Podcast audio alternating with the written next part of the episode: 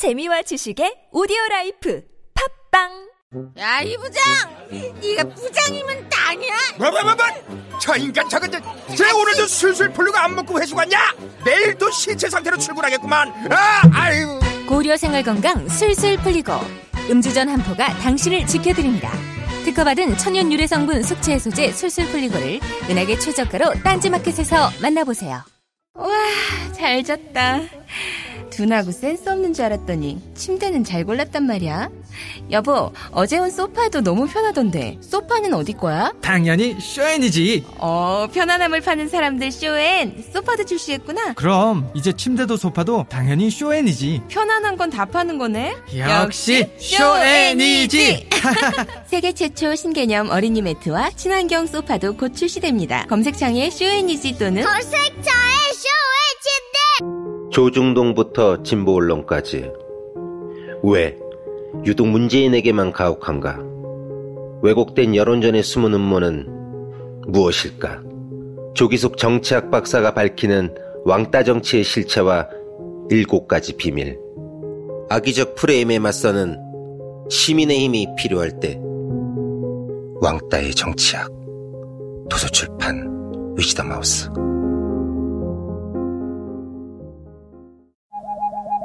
굶고 뛰고 땀 빼고 다 해봤다. 그래봐야 소용없었다.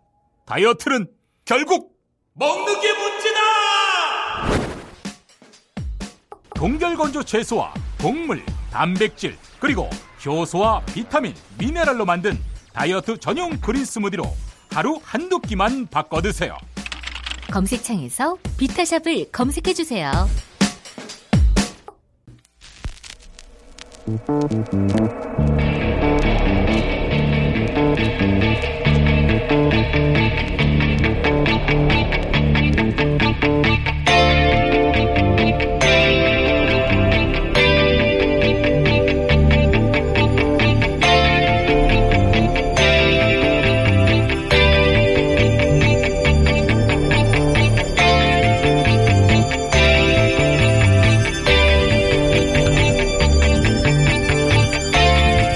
안녕하세요. 김호준입니다. 세월호 참사로 희생된 기간제 교사 2인의 순직이 인정받게 됐습니다.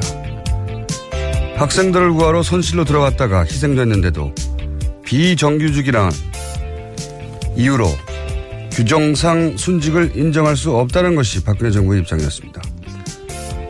그러나 문재인 대통령의 지시에 인사혁신처는 공무원 연금법 시행령을 개정하거나 혹은 개정하지 않고도 처장이 희생된 두 분을 대상자로 지정하는 것만으로도 순직 인정이 가능하다 했습니다. 이렇게 간단했던 겁니다. 그러니까 그동안 지정을 못했던 게 아니라 안 했던 거죠. 박근혜 정부는 대체 왜 그랬을까요? 아이들을 구하다 희생된 사람들에게조차 왜 그렇게 야박하게 굴었을까요? 어떤 경우에도 규정은 예외 없어야 하고 어떤 경우에도 특혜는 없어야 한다고 생각한 걸까요? 그럼 기소조차 되지 않은 박근혜 전 대통령에 대한 사면을 벌써부터 이야기하는 건 대체 뭔가요? 엄정한 법 집행, 자기들만 빼고 이 사고방식이 화가 나는 게 아니라 웃깁니다. 그리고 웃겨서 다행입니다. 김호준 생각이었습니다.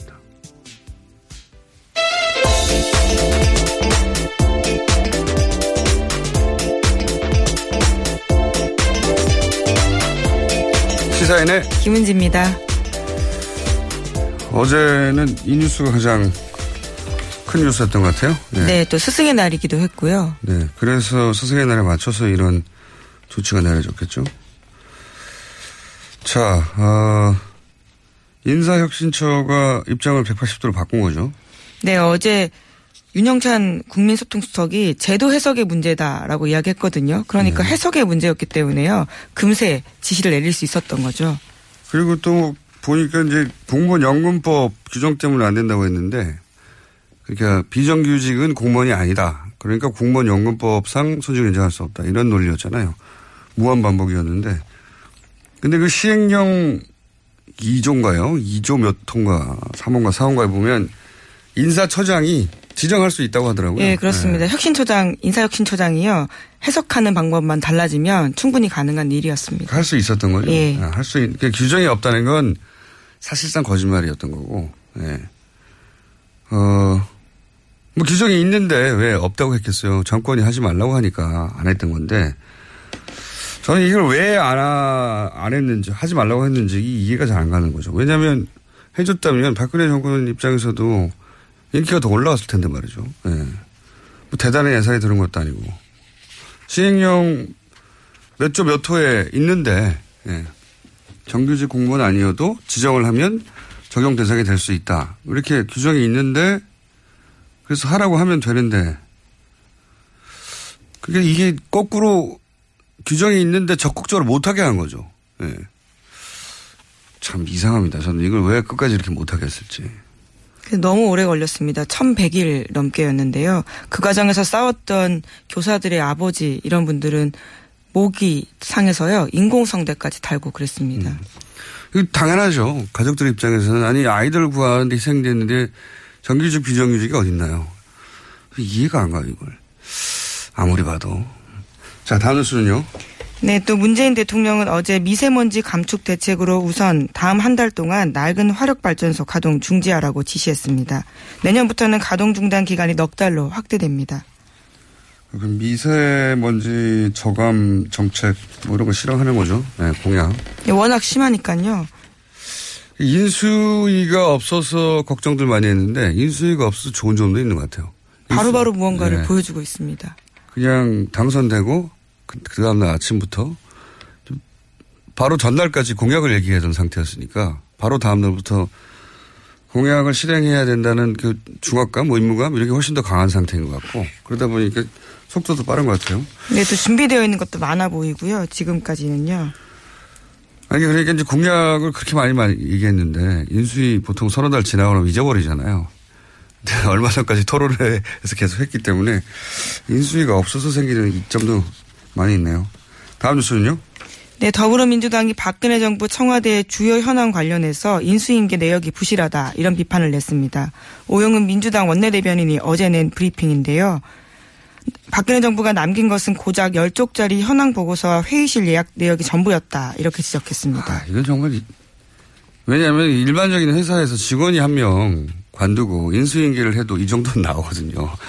자기 업무 기록하고 인수인계 넘겨도. 근데 이 정부 청와대 전체 인수인계가 10쪽짜리 현황 보고서 회의실 예약 내역 이게 뭐 필요합니까? 회의실 예약.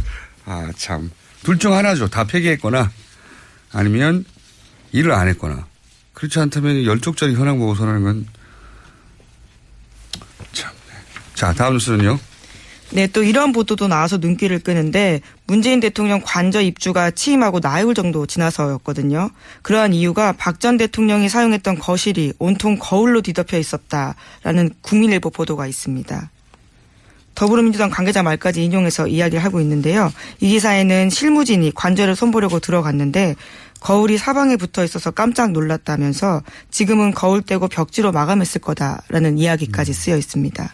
이게 이제 뭐 요가를 하는 작은 거울방이 있었다는 게 아니라 거실 전체가 사방에 거울이었다는 그런 거죠. 네, 이 기사에 따르면 그렇습니다. 거실 전체가. 무서웠을 것 같아요. 저는 사실 이 기사를 보고 하도 궁금해가지고, 어, 정신분석 학적 접근이 필요하지 않을까 싶어서 전문가하고 어제 얘기를 해봤어요. 도대체 방 전체를, 왜냐하면 이렇게 뭐 댄스, 무용, 뭐 이런 데를 가도 전면이 거울이지 사면이 거울이지는 않거든요. 예, 전면에 거울이 있고 그 자기가 춤추는 모습을 보면서 자세를 교정하고 그래서 자기 집 거실 전체를 거울로 도배하는 게 어떤 거냐. 그때 이제 자아, 자아가 약하면 거울을 어, 하루 종일 보는 경우가 있고, 예. 그게 이제 심하면 만성 분열일 경우에는 이제 거울 앞에 거의 산다고 그래요. 그게 이제 셀카를 자주 찍는다가 아니라 끊임없이 찍는 혹은 성형 중독 뭐 이것도 같은 맥락이라고 얘기를 하더라고요. 예. 그참 정말 온 방이 다 뒤펴 있었다라는 게 좀 너무 황당해서요. 이 보도가 어디까지 사실일까라는 좀 의문이 들긴 합니다. 청와대 공식 입장은 아직 없거든요. 이게 뭐 거짓말로 할 이유는 별로 없는 이, 이- 사실. 자체가 너무 황당해서요. 그러니까 예. 원래 왜 관저에 바로 들어가지 않고 그렇게 늦었느냐 이걸 이제 취재하다가 그 이유가 삐져나온 뉴스인 것 같아요. 근데 이 뉴스 단식이긴 한데 보다가 좀 이상해서 제가 어, 전문가하고 한참 얘기를 했습니다. 자 다음 뉴스는요. 네, 최순실 씨가 어제 뇌물죄 재판 받았습니다. 거기 나와서 새 대통령도 나왔는데 혐의를 몰고 가면 안 된다라는 주장했습니다. 삼성의 승마 지원 계획은 자신의 지시로 이뤄진 게 아니고 뇌물 받기 위해서 한 일 전혀 없다라면서 도둑이라도 이렇게 파렴치하게 몰고 가면 안 된다라는 이야기를 했습니다. 또 박 전 대통령 관련한 이야기도 있는데요. 문재인 대통령 당선 이후에는 신문이나 TV 등 언론 보도 전혀 보지 않고 있다고 합니다. 대신에 영어 공부에 많은 시간을 할애하고 있다고 하는데요. 서울교정본부 관계자에 따르면 박 전 대통령이 유영아 변호사 접견 시간 빼고는 영안 사전 들여다보는데 시간 쏟고 있어서 교도관들도 예의주시하고 있다라고 JTBC가 보도했습니다. 잊고 있던 뉴스가 갑자기 많이 나오네요. 네. 도둑이라도 이렇게 파렴치하게 몰고 가면 안 되는 게 아니고 도둑이면 이렇게 파렴치하게 얘기하면 안 되는 거죠. 그리고 이제 영안 사전, 사전을 하루 종일 보고 있다. 그래서 교도관들이 왜 저러나 이렇게 예의주시하고 있다. 이 대목도 이상했어요, 저는. 그래가지고 또 전문가에게 물어봤죠. 하루 종일 사전을 보는 게 사전을 잠시 볼 수 있잖아요. 하루 종일 사전만 보고 있다는 게 무슨 의미일까? 어, 이것도 이제 비슷하게 해석을 하던데, 이렇게 자아가 약한데 이런 고난이 닥치면 기본적으로 퇴행이 일어난다. 자신이 훨씬 더 안전했던 과거로 돌아가게 되는데, 어, 그러면서 이제 일종의 주술적 행위다. 해석을 그렇게 해요. 그 전문가분은. 그- 그게 무슨 말이냐 했더니 이제 이영도 숭모회장. 예. 한참, 숭모회 최- 회장, 예. 예. 한참 최순실, 어, 박근혜 게이트 때 이분도 이제 등장해서 과거 본인이 겪었던 얘기를 많이 했었죠. 근데 언론 인터뷰에서 이런 얘기를 했어요. 최태민 씨, 박근혜 전 대통령이 처음 만난 게 고3 시절이다. 언론에 알려진 것과는 다르게. 본인이 알기로는. 그러면서 고3 시절 집중력 향상 과외를 받았다. 이제 제 워딩이 아니에요. 예. 숙모회 회장 워딩인데 집중력 향상 과외를 최태민 씨로 받은 게 처음 만난 어, 걸로 알고 있다. 본인은. 집중력 향상이요. 네. 어떤 식으로 하는 건가요? 그건 알지, 예. 모르죠. 예. 근데 이제 어쨌든 그 전문가 해석은 그 당시 집중력 향상을 위해서 최태민 씨가 제시했던 비법이 있었을 것이다. 틀림없이. 근데 이제 전통의 방식은 아니었을 것이고, 어, 그게 아마도 영어 사전과 관련이 있을 가능성이 있다. 이게 전문가 해석이에요. 제가 아니라. 어, 그러니까 뭔가, 어, 집중력이 흐트러지거나, 어, 심리적 안정이 흐트러지거나 그러면 뭐 영어 사전에 뭐 특정 페이지에 뭐 특정 단어를 외우라고 한다든지 특정 행동을 하라고 해서 불안을 해소하고 원하는 걸 얻을 수 있고 그런 암시를 계속 했을 것이다. 그런 가르침이 있었을 것이고 이렇게 지금 상황에서 이제 약해진 자아가 퇴행을 겪으면서 옛날 어릴 적 그 행위를 주술적으로 반복하는 거다. 로 보인다. 본인이 보기에는. 하지만 정확하게 알기 위해서는 특정 페이지를 보는지 계속 넘기면서 보는지 뭐 구체적 행동을 봐야 된다고 하는데 저는 그런 생각도 들어요. 이게 추감 이전에 진료를 좀 받아보는 게 좋겠다고. 여러 가지 의미에서. 인간적인 차원에서. 안타까운 면이 있습니다. 네. 어, 이상하잖아요. 거울을 사방, 거울 얘기하니까 또 그런 생각, 아주, 어, 기억이 나는데 해외 순방 때 그 외교 행랑에 각종 기자재 넣고 와가지고, 어, 바- 마치 이제 배우들, 어, 스크린 뒤로 치고 이렇게 배우들 분장실처럼 꾸미는 사진도 등장했었죠. 그 설이 아니라 실제로. 네, 실제로 중앙일보가 해외 특파원 칼럼 같은 것들로서 보도했던 적이 있는데요. 처음 보도되고 나서는 실제 그렇게 설치한 매뉴얼에 따라 매뉴얼이 있다고 했었고 매뉴얼에 따라 설치한 사진도 등장을 했었어요. 네. 다 연결된 것 같아요. 네. 언제 한번 저희도 따로 시간을 내서 한번 다뤄보겠습니다. 네. 죄는 죄고. 자, 다음 수는요? 네, 정윤의 문건 수사팀이 문제 없었다라는 입장 냈다고 어제 말씀드렸었는데요.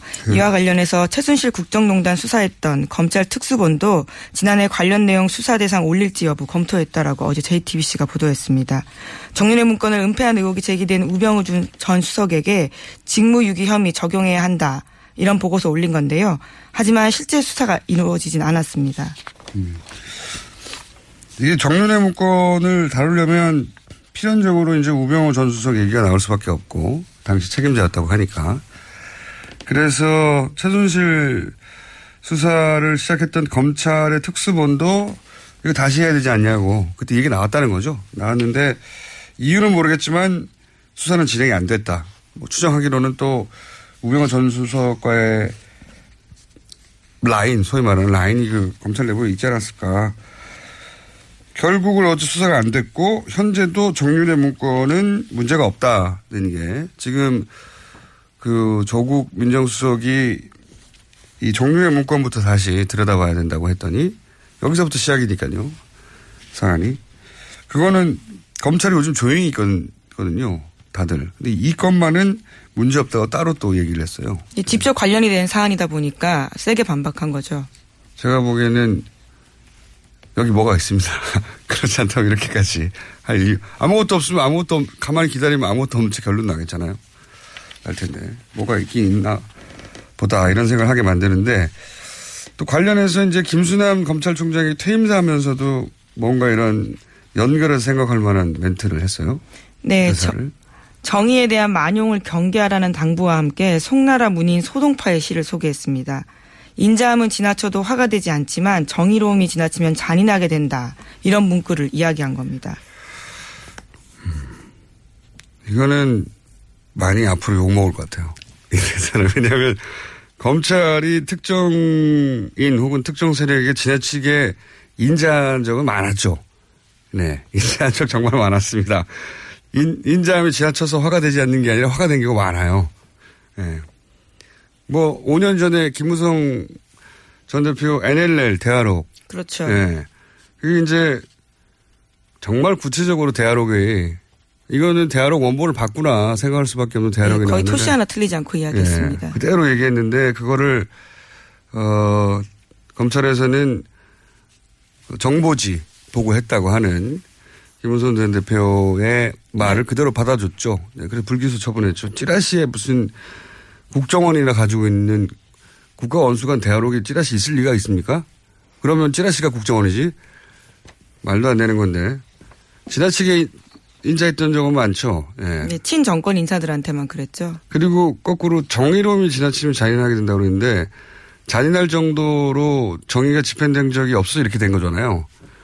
예. 무슨 의미인지는 알겠는데 너무 세게 치지 마라 이런 얘기인 것 같은데. 심지어 나만이 정의롭다는 생각도 경계해야 된다 이런 이야기도 어제 했다고 합니다. 과거에는 검찰만 정의롭다고 생각했죠. 검찰은. 어, 검찰에 대해서 사실은 20년 넘게 검찰 개혁이 나왔어요. 공수처 얘기도 20년 됐고. 한 번도 못했거든요. 한 번도 못했던 게 검찰이 가지고 있는 정보나 힘, 집중되어 있는, 네. 우리를 건들면 당신들 측권도 쳐. 뭐, 이럴 경우도 있었고. 노무현 대통령 초기에 생각해본 검사와의 대화 때 생중계되고 있는데 막 들이받았죠, 그때. 그래서 이쯤 되면 막 가자는 거냐라는 네, 대통령 유명한 말이 나왔었죠. 어, 이번에는 잘 안 통할 것 같아요. 예. 바로 직전에 최순실 어, 게이트도 크게 있었고 검찰이 이번에야말로 검찰 입장에서 보면 위기고. 네. 네, 우병우 전 수석만 기소 불구속 기소된 모습들을 전 국민이 지켜봤기 때문에요. 여전히 거기에 대한 문제식들이 큽니다. 신뢰도가 너무 많이 떨어져서 이번에는 이게 잘 안 통할 것 같습니다. 자, 다음 뉴스는요. 네, 다음 뉴스는요. 문재인 대통령 어제 청와대 대변인에 박수현 전 더불어민주당 의원 임명했다고 합니다. 안희정 안희정 도지사 캠프에 있었죠, 이분이? 예, 네. 지난 대선 때는요. 안희정 캠프에서 대변인으로 활약했습니다. 어, 충남에서 보좌관도 하셨던 걸로 제가 알고 있고, 예. 네, 전직 의원입니다. 알겠습니다. 어, 대변인은 워낙 언론과 자주 접촉해야 되기 때문에 한번 짚어봤습니다. 박수현 전 의원. 여기까지 하겠습니다. 지금까지 시사인의 김은지였습니다. 감사합니다. 아무도 묻지도 따지지도 않고 가입하셨다고요? 보험은 너무 어려워요. 걱정 마십시오. 마이보험 체크가 도와드립니다. 1800-7917 마이보험 체크로 지금 전화 주세요. 1800-7917 이미 가입한 보험이나 신규 보험도 가장 좋은 조건을 체크해서 찾아드립니다. 인터넷 한글 주소 마이보험.com 또는 카카오톡에서 아이디 검색 마이보험을 친구 추가하여 상담하실 수 있습니다. 모닝똥? 제겐 사치였죠. 내가 토끼인지 토끼똥이 나인지 내가 변을 본 것인지 변을 당한 것인지 나는 바나나이고 싶다. 간혹 구렁이이고도 싶다. 아, 큰일 났네. 이거 이러면 다 죽어. 미궁 장사랑! 추억, 미궁 장사랑이 찾아드립니다. 혈중 콜레스테롤 개선과 배변 활동에 도움을 주는 건강기능식품입니다. 검색창에 미궁 장사랑. 골반 잡자, 바로 잡자, 바디로직. 허리 통증, 바로 잡자, 바디로직. 몸매 교정, 바로 잡자, 바디로직. 자세가 좋아지는 골반 교정 타이즈 바디로직 검색창에 골반 교정, 바디로직. 삐딱한 남성 골반 허리에도 역시 바디로직입니다. 바디로직의 효과를 못 느끼셨다면 100% 환불해드립니다. 자세한 환불 조건은 홈페이지를 참조하세요.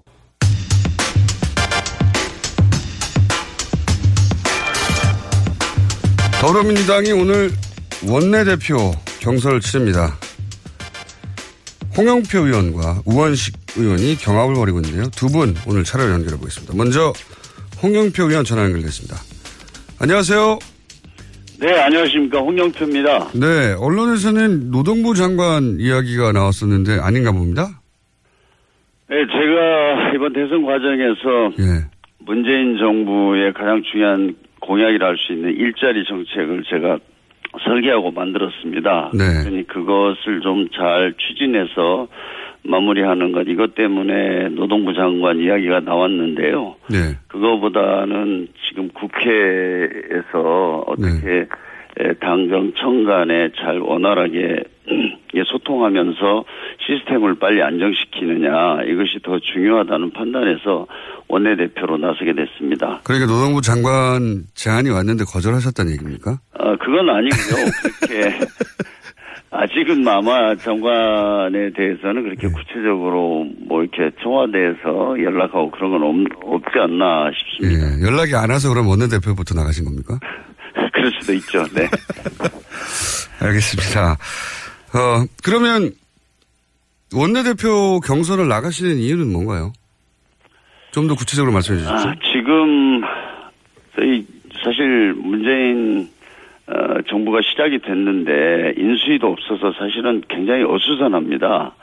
어, 지난 한 일주일 동안 대통령의 국민의 그 눈높이에 맞는 행보를 하시고 또 어, 인천공항공사에 가서 비정규직을 정규직으로 전환한다든지 어제 또 미세먼지 때문에 화력발전소를 없애 이런 일들을 지금 하고는 있습니다만은 전체적으로 당정 청이 손발을 맞춰서 체계적으로 이루어지고 있는 것은 아닙니다. 어, 사전에 이제 준비했던 그런 일들을 하고는 있습니다만은 가장 시급한 것이 이제 국정 운영의 시스템을 안정시키는 거라고 생각합니다. 어, 그리고 어, 이번에 이제 집권 1년 차기 때문에 또 1년이 금방 가지 않습니까? 그래서 당정 간에 원활하게 이렇게 협력 관계가 이루어지는 것이 집권 초기에는 어, 굉장히 중요한 일이라고 판단이 됩니다. 어, 그래서 어, 제가 그 일을 더 잘할 수 있지 않을까 이런 판단에서 원내대표에 나오게 됐습니다. 그 당청이 일체가 되는 게 왜 그렇게 중요한 겁니까? 과거에 그러지 못했던 경험이 베이스가 된 겁니까? 왜 중요한지 설명해 주십시오. 잘 아시겠지만 이제 17대 국회에서 어 당시에 에, 청와대하고 이렇게 손발이 맞지 않아서 17대 국회라는 거는 노무현 정부 시절 얘기. 그렇죠. 예. 네. 어, 당시에 그 2004년도에 예. 천정배 원내대표 시절이었죠. 그때 이제 에, 개혁 입법을 놓고 청와대와 원내대표 간에 좀 에, 이렇게 견해가 달랐습니다. 예. 그러다 보니까 어, 사실은 뭐 아무것도 이루지 못하고 그때 에, 여러 가지 국정 운영에 어려움이 있었습니다. 어, 그래서 이번에는 저희가 어, 반복해서는 안 된다. 일단 당정이 긴밀하게 그 협력하는 관계가 만들어지고 어, 물론 뭐 당정 간의 관계가 과거처럼 보수 어, 주의 정권에서 기득 보수 기득권 정, 정권처럼 청와대가 지시하고 어 당이 따르는 뭐 이런 것은 있을 수가 없습니다만은 수평적인 관계 속에서도 긴밀하게 협력이 이루어져야 된다. 어 이런 의견들이 당내에 많습니다. 그건 이제 타산지적 삼아서 과거를 거기까지는 이해했습니다. 근데 네. 그 일을 왜 본인이 가장 잘할 수 있는 거죠? 그걸 잘할 수 있겠다 싶으셔서 지금 원내대표 나가신 거 아닙니까? 저 우선은 제가 다시 뭐 말씀드리지만 저는 이번 대선 과정에서 어 지금 일자리 정책하고 개헌에 대한 제가 준비를 했습니다. 그래서 이 두 사안이 아주 중요하지 않습니까? 개헌 문제도 어차피 내년 지자체까지 반드시 에, 실현을 해야 되는데 그러기 위해서는 시간이 그렇게 많지 않습니다. 그런데 아시지만은 어 문재인 대통령은 품권형 4년 중임제 대통령제를 어, 해야 된다는 생각을 가지고 있고 당에서는 이원 집정부제나 내각제 이렇게 또 말씀하시는 분들이 많거든요. 그래서 이것도 어떻게 잘 조율하느냐 하느냐가 사실 개헌의 성공 여부에 대단히 중요한 과제라고 봅니다. 그래서 제가 어, 문재인 대통령이 그 후보 시절에 개헌에 대해서 안을 만들 때 제가 그걸 주도했습니다. 그래서 그런 것도 내용을 좀 잘 알고 있기 때문에 당 내에서 어, 좀 토론을 하거나 논의를 하는 과정에서 좀 더 많은 역할을 할 수 있지 않을까 이렇게 생각이 됩니다. 근데 이제 친문으로 언론에서는 분류를 하고 있고 그래서 친문이 원내대표가 되면 어 야권과 이제 협상을 하게 될 때 당신은 어차피 문재인 사람이고 문재인 정부 말을 듣는 거 아니냐 이렇게 해서 오히려 협상이 제대로 되지 않을 수도 있다 어, 이렇게 지적을 한다면요.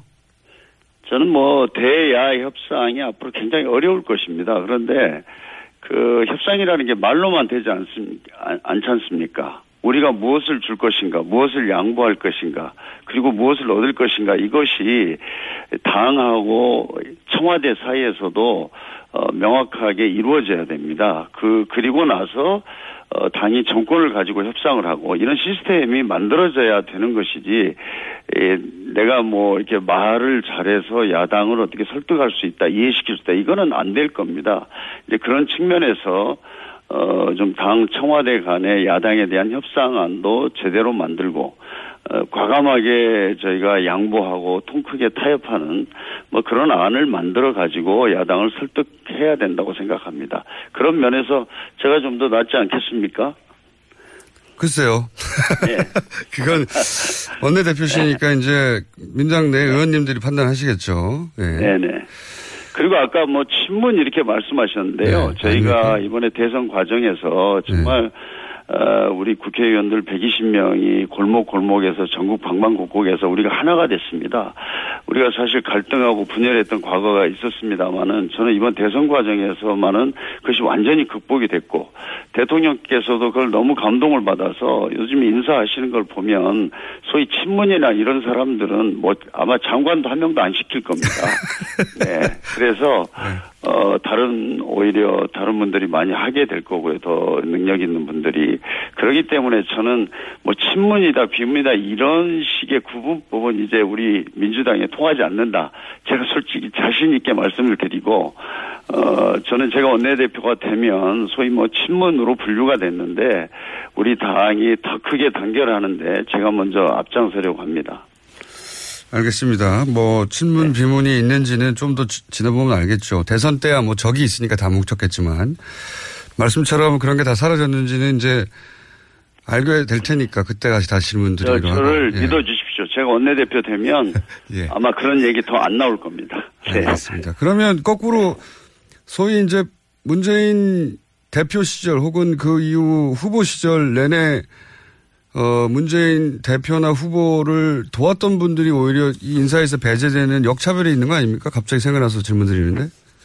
뭐 저는 역차별은 아니고요. 저는 뭐 대통령께서는 아주 실용주의적으로 아주 능력 있는 분, 어, 그런 분들을 발탁해서 그건 단순하게 당뿐만 아니라 뭐 야당까지도 포함해서 대탕평의 인사 정말 능력 있는 사람을 어, 적재적소에 배치하겠다 이런 생각을 가지고 있, 있으시기 때문에 에, 저는 뭐 그런 음, 것은 걱정 안 하셔도 되고요.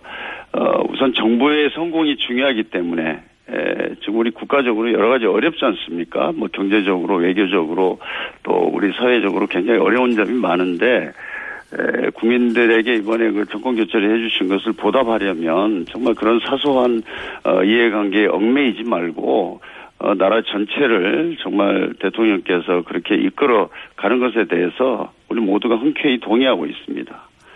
이건 어떻습니까? 그 네. 차마 말하지 못한 대선 패배 진실 예, 네. 이런 책을 쓰셨고 네. 그 내용에 따르면 지금 국민의당과의 관계가 좋지 않을 거다. 네. 예, 지금 국민의당에 가 계신 분들도 거론되기 네. 때문에 이런 그래서 원내대표는 이제 국민의당과도 교섭을 해야 되고 협상도 해야 되는데 예. 이런 말들도 있습니다. 예, 국민의당이 좋아하겠느냐. 예, 홍영표 원내대표를 예. 그 비망록이라는 제가 책을 5년 전에 쓴 것은 다시는 대선에서 패배하지 말자 이러면서 제가 아주 눈물을 흘리면서 쓴 책입니다. 근데 그 내용을 보시면 거의 7, 80%가 저희 당이 갈등하고 분열해서 대선에 졌다. 그 내용이 대부분입니다. 에, 그래서 어, 어찌됐든 거기서 좀 교훈을 얻고 새롭게 우리가 어, 정비해서 승리하자 이런 내용이었거든요. 근데 국민의당 안철수 후보 쪽 문제는 단일화 과정에 대해서 약간 들어가 있습니다. 그 책을 보면 아주 일부거든요. 근데 에, 저는 뭐 그 책에 대해서 어, 부족한 것이 많지만 우리가 지난번 대선 패배의 어떤 교훈을 어, 얻는데 좀 도움이 되었다고 생각하고요. 그거는 무엇보다도 저희 더불어민주당 자체의 어떤 반성, 어, 그것이었고, 거기서 교훈을 얻어서 이번에 뭐 성공할 수 있는데 아주 작은 어, 좀 기여를 하지 않았나 저는 이렇게 생각합니다.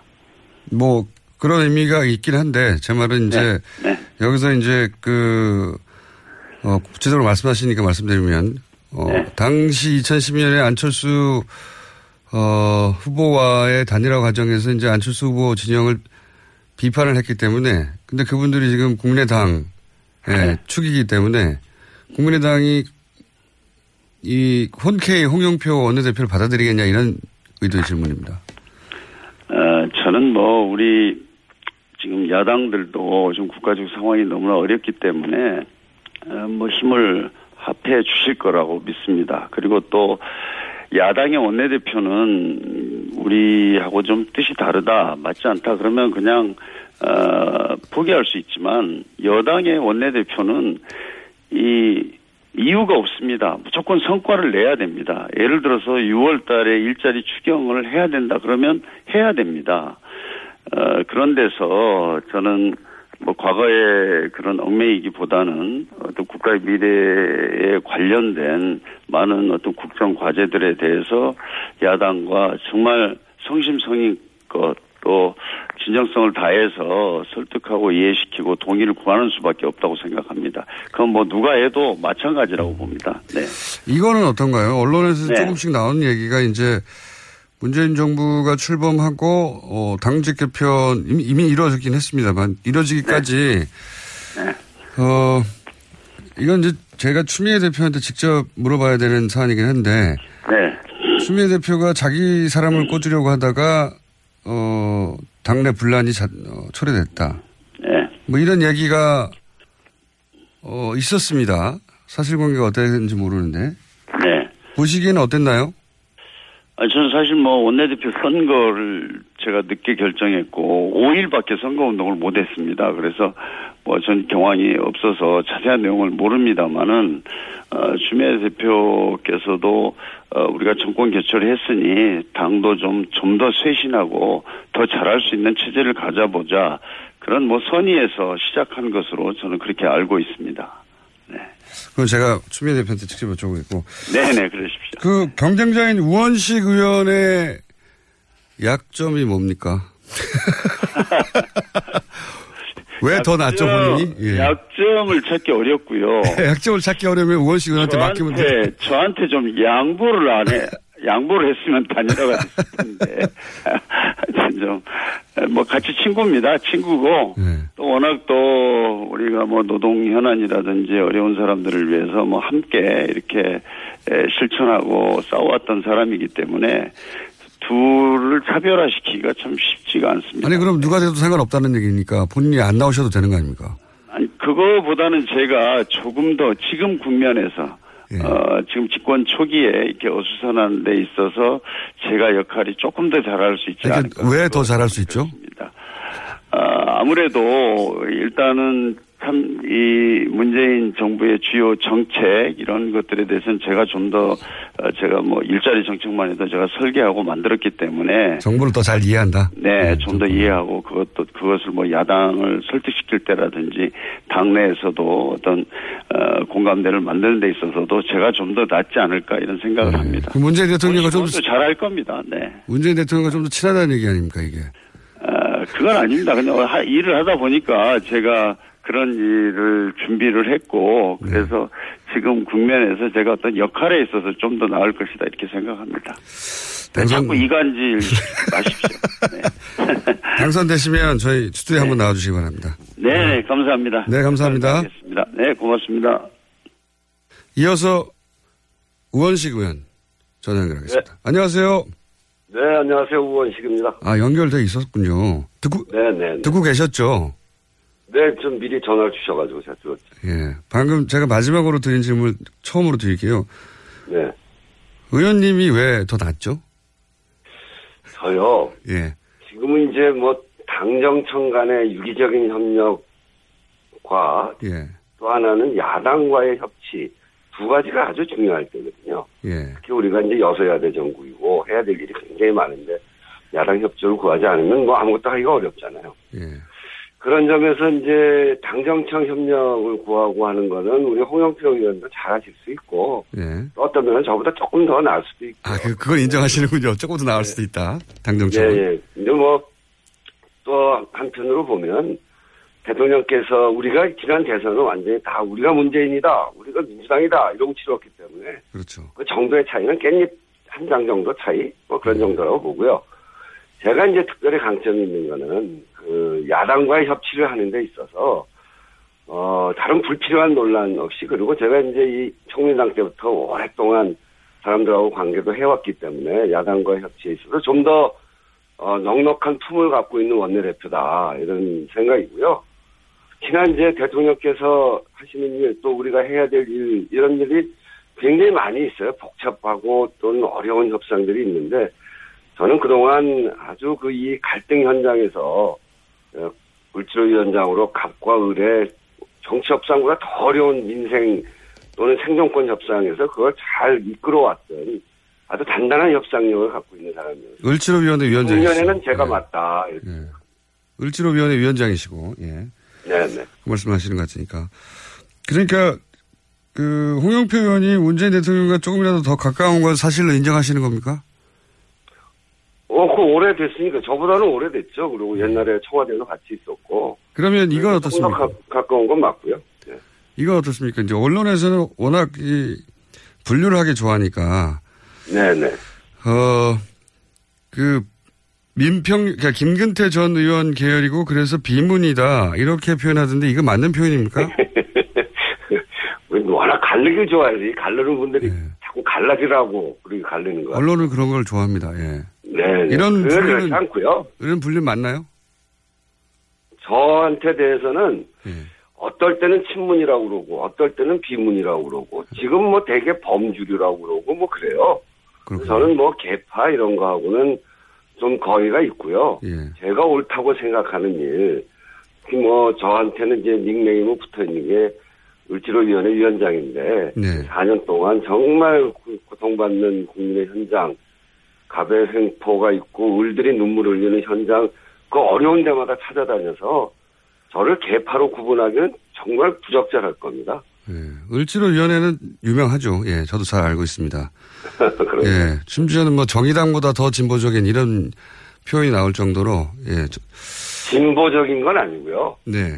국민 현장 속으로 가는 건데 고통받는 국민들 곁으로 가는 거를 진보 보수로 나눌 수는 없고 그거는 저는 그래서 늘 하는 얘기가 좌도 우도 아닌 아래로 가야 된다. 그게 정치가 해야 될 일이다. 이렇게 이야기해 왔거든요. 그러면 이건 어떻습니까? 홍영표 의원이 이번 대선을 통해서 비문, 친문 이런 거 다 없어졌다고 하는데 맞, 맞는 말입니까?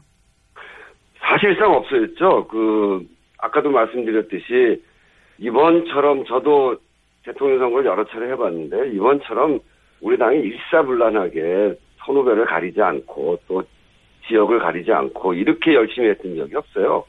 그 과정에 친문, 비문 이런 구분도 거의 없어졌는데 문제는 이제 다른 당에서 어, 이, 이걸 바라보면서 또 언론이 바라보면서 이또 우리 원내대표 선거에서 그 대통령과 좀 더 가까운 분이 나오 이 출마를 하니까 친문 비문으로 구분할 구분할 구분하는데 이 말소리가 나올 수 있도록 구도가 짜여진 건 맞는데요.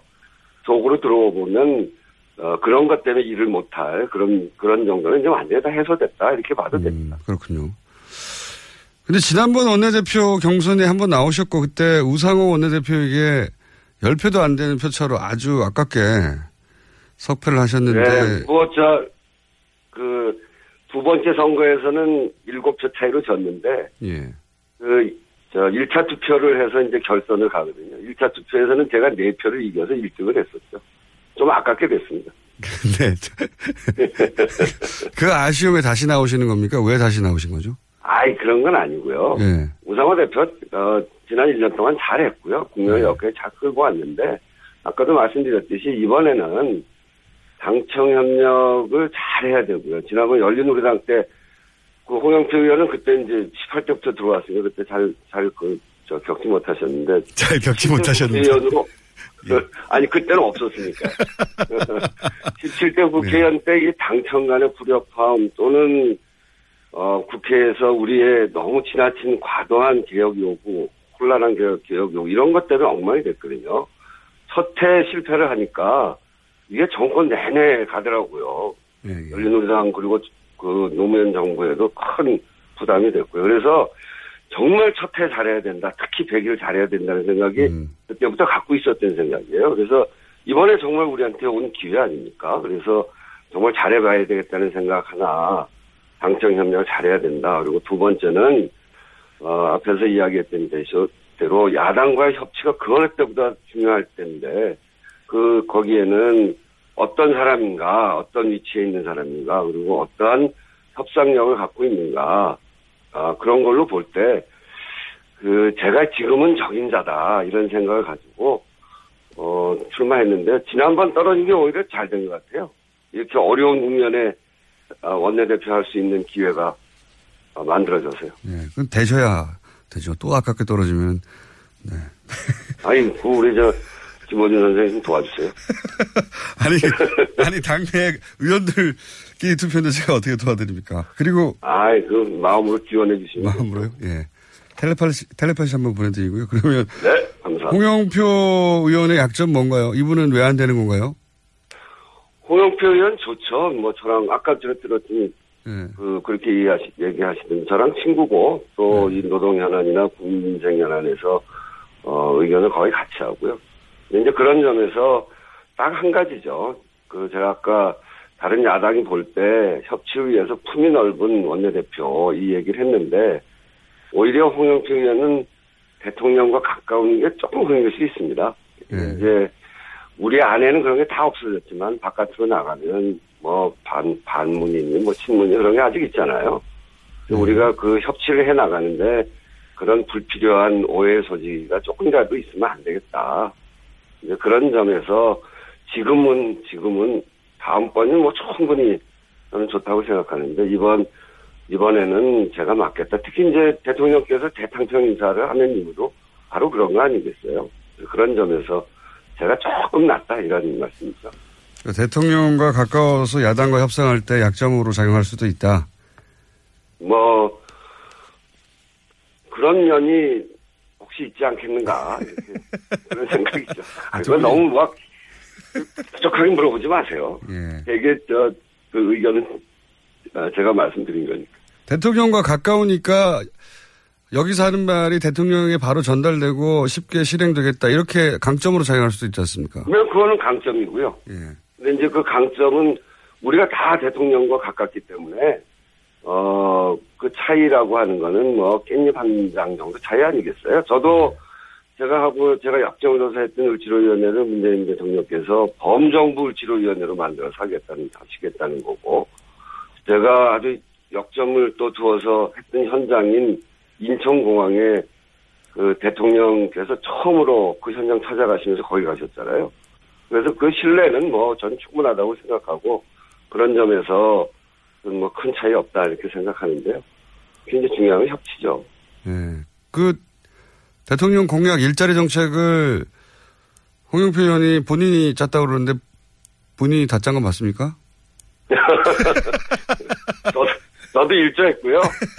그, 대기, 대기 일자리 첫 번째 현장이 저희 을지로위원회가 갔던 그 인천공항이지 않습니까? 그 비정규직을 정규직으로 하는 그것이 일자리 정책의 핵심 중에 하나인데, 그 비정규직 문제를 아주 핵심적으로 저희들이 다뤄왔기 때문에, 그건 이제 여럿이 함께 이런 당의 방향, 또 문재인 대통령의 생각, 또 문재인 정부의 방향을 결정해 온 거죠.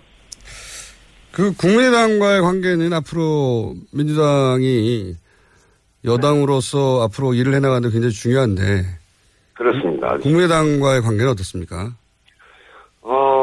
어, 그러니까 우리가 같은 정당이죠. 생각도 비슷하고 저도 이제 교류가 많은데 가까이 지냈던 분들도 거기 많이 있고요. 옛날에 그 박지원 원내대표 할 때 제가 원내 대변인을 하지 않았어요.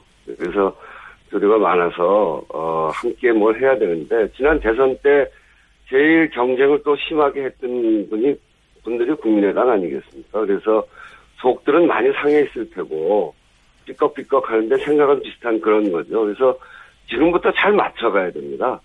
생각이 같은 부분, 특히 대선 과정에서 공통 공약 부분들을 잘 찾아서 어, 함께 실행을 해 나가야 되고요. 그래야 개혁의 폭이 넓어지고 또 그리고 우리가 갖고 있지 못한 국민의당이 갖고 있는 더 좋은 정책이 있다면 우리가 과감히 수용을 하고요. 그러면서 어, 서로 협력의 폭을 넓혀 가야 된다. 아, 그런 그런 시기라고 생각합니다. 이제 뒤에 인터뷰를 하셨기 때문에 앞에 인터뷰를 듣고 좀 유리한 상황이라 제가 아니요, 그 뒤에 조금밖에 못 들었어요. 그 연결돼서 들으니까 한, 한 30초쯤 들었나. 예, 알겠습니다. 그러면 같은 질문 하나 더 드려야 될 것 같아요. 이게 이제 역시 추미애 대표에게 직접 들어봐야 될 말이긴 하지만 언론에서 자꾸 거론되니까. 네, 네. 그러니까 그 이게 실제 당내 어떤 분란의 소지가 있었던 겁니까? 아니면 언론이 부풀린 건가요? 어떤 일이 있었던 그러니까 거죠? 이제 당직 개편과 관련해서? 당직 예 그것 때문에 그런데 이게 이제 대통령 선거를 성공적으로 치렀잖아요 우리 당이. 예. 근데 이제 일주 만에 당직을 바꾸니까 예. 너무 빨리 전면적인 인선을 하니까 이제 불안감이 발생했던 것 같아요. 불안감. 언론이 조금 더 과장한 면도 있고. 예.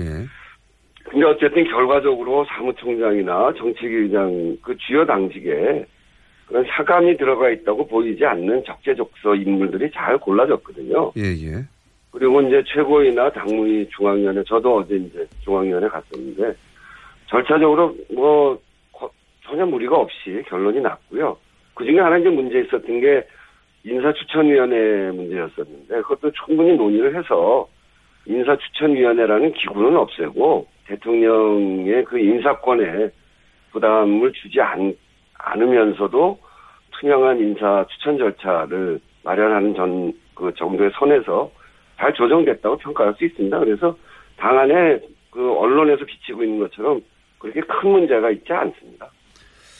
알겠습니다. 이건 역시 또 추미애 대표한테 물어봐야 네, 되겠고요. 물어보시죠. 예, 예. 추미애 대표가 요즘 연락이 잘 안 돼가지고요. 원, 원내대표 선거가 끝나면 인선을 잘 해야 되는데, 너무, 그, 저, 뭐야, 어, 앞에 하셔가지고, 예. 그 원내대표가 그 다음 인선하기가 또 쉽지 않아졌어요. 알겠습니다. 역시 그 당선되시면 선출되시면 네, 네, 네. 저희 방송에 한번 직접 출연해 주시고요. 네. 네네. 오늘 여기까지 듣겠습니다. 네, 감사합니다. 네. 지금까지 더불어민주당 우원식 의원이었습니다. 김어준입니다. 3부에서 뵙겠습니다.